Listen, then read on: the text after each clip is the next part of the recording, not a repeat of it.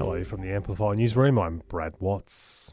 Residents across New South Wales are being urged to use caution with torrential rain falling.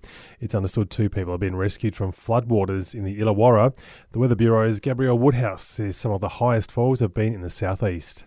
We had 73 millimetres at Audley Weir and 54 millimetres at the airport. Seen some uh, higher rainfall totals develop uh, in the early hours this morning, and indeed a little bit further north and south, we have seen falls in excess of 100 millimetres um, through parts of the Central Coast and into the Illawarra. Overseas, and calls are growing louder for a ceasefire in Gaza as the death toll approaches 10,000. While an Australian family has arrived home in Adelaide after escaping across the border into Egypt. I'm very tired and very exhausted everyone we met or talked to on the phone was very patient, supportive, compassionate, and attentive. And Friends star Matthew Perry has been laid to rest at a private funeral in Los Angeles.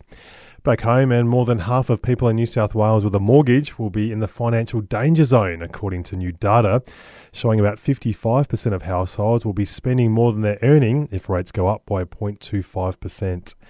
And back home, locals can test their sporting skills today at the Vikings Group for Sunday Fun Day. There's more than 20 sports on offer, and Louise Glenn says there'll also be stars from the Brumbies and local rugby teams Everyone's got something set up and there really is something for everyone. So we're looking at the little kid through to grandma and granddad. Gymnastics have got a maze set up. The guys from Vikings BMX are bringing down the gates and a couple of bikes. Vikings baseball are going to measure how fast you can pitch. You can play softball.